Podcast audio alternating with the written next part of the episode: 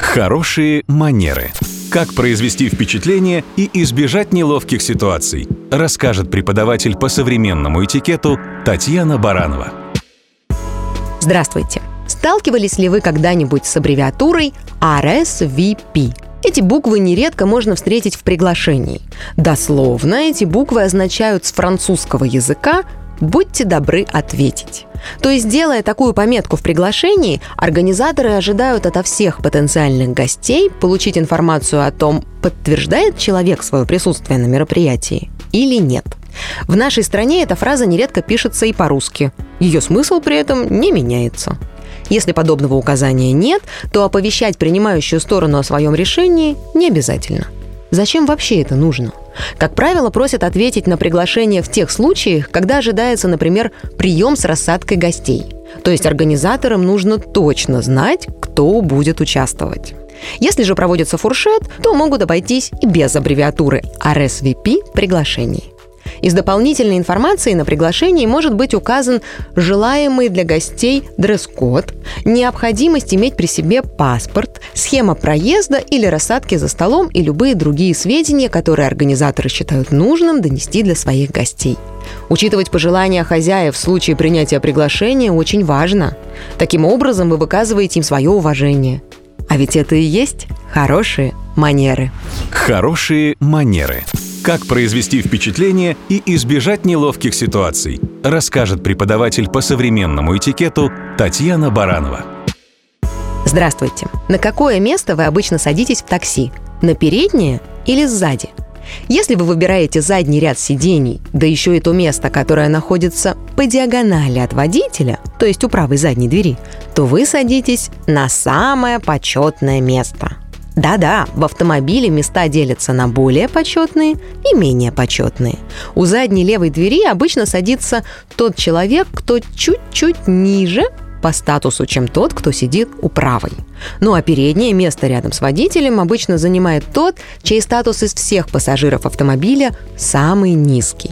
Например, если в аэропорт встречать своего иностранного коллегу едет лично глава государства, ну а вдруг, то его гостю предоставят самое почетное место. Место сзади справа. Сам хозяин встречи разместится рядом с ним на заднем сидении. А вот переводчик, ассистент или специалист службы безопасности или протокола займет место рядом с водителем. Может ли почетный гость сидеть на переднем сидении автомобиля? Может. Например, когда его встречает коллега лично сам за рулем. Еще вариант, когда гость сам желает сидеть впереди. И не так важно, укачивает его или так просто лучше обзор, это право гостя.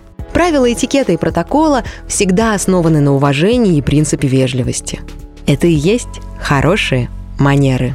Хорошие манеры. Как произвести впечатление и избежать неловких ситуаций, расскажет преподаватель по современному этикету Татьяна Баранова. Здравствуйте!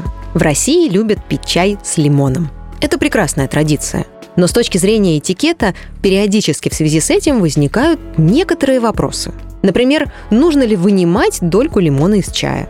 А отжимать лимон ложкой в чашке корректно? Интересно, что единого ответа на эти вопросы нет – Разные школы этикета в разных странах дают разные рекомендации по этому поводу. Кто-то говорит, что вынимать лимон из чашки с чаем не нужно, потому что это излишняя активность за столом и к тому же привлекает чрезмерное внимание. Другие утверждают, что если чаепитие затянулось, то лимон в чае может потерять свой первоначальный вкус и эстетический вид.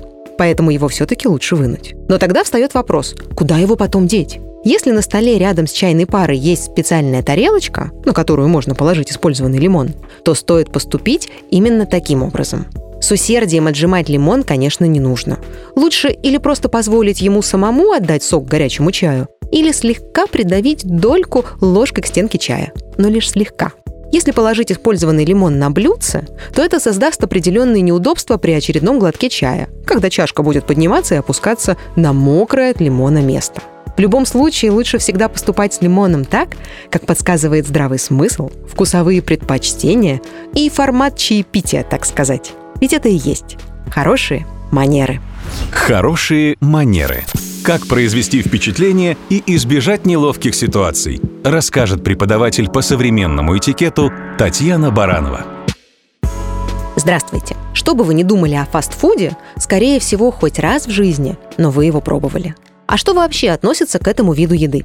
Традиционно под фастфудом мы подразумеваем пиццу, гамбургеры, хот-доги и так далее. Но что интересно, Сегодня те же гамбургеры запросто могут подаваться в ресторанах авторской высокой кухни. И с этой точки зрения их уже достаточно сложно назвать фастфудом. Теперь встает вопрос столового этикета. Как есть гамбургер? Логика и здравый смысл подсказывают, что в Макдональдсе или другом заведении быстрого питания можно обойтись и без приборов. Но вот в ресторане, например, известного шеф-повара Гордона Рамзи, вам, скорее всего, подадут к приготовленному по фирменному рецепту гамбургеру нож и вилку. И в этом случае уже гораздо более уместно будет рассматривать гамбургер как закрытый бутерброд. А столовый этикет предписывает такие блюда есть непременно с помощью приборов. К тому же стоит признать, что человек, справляющийся с гамбургером только руками, может выглядеть со стороны не особо эстетично. Щепетильные японцы, кстати, во избежание потери лица женщины в момент поедания гамбургера без приборов, изобрели специальную обертку, которая изображает улыбку. И получается, что за высокой эстетичной упаковкой гамбургера скрывается женщина, которая спокойно ест и не переживает, что теряет лицо перед окружающими в этот интимный момент. Вот такие они, хорошие манеры.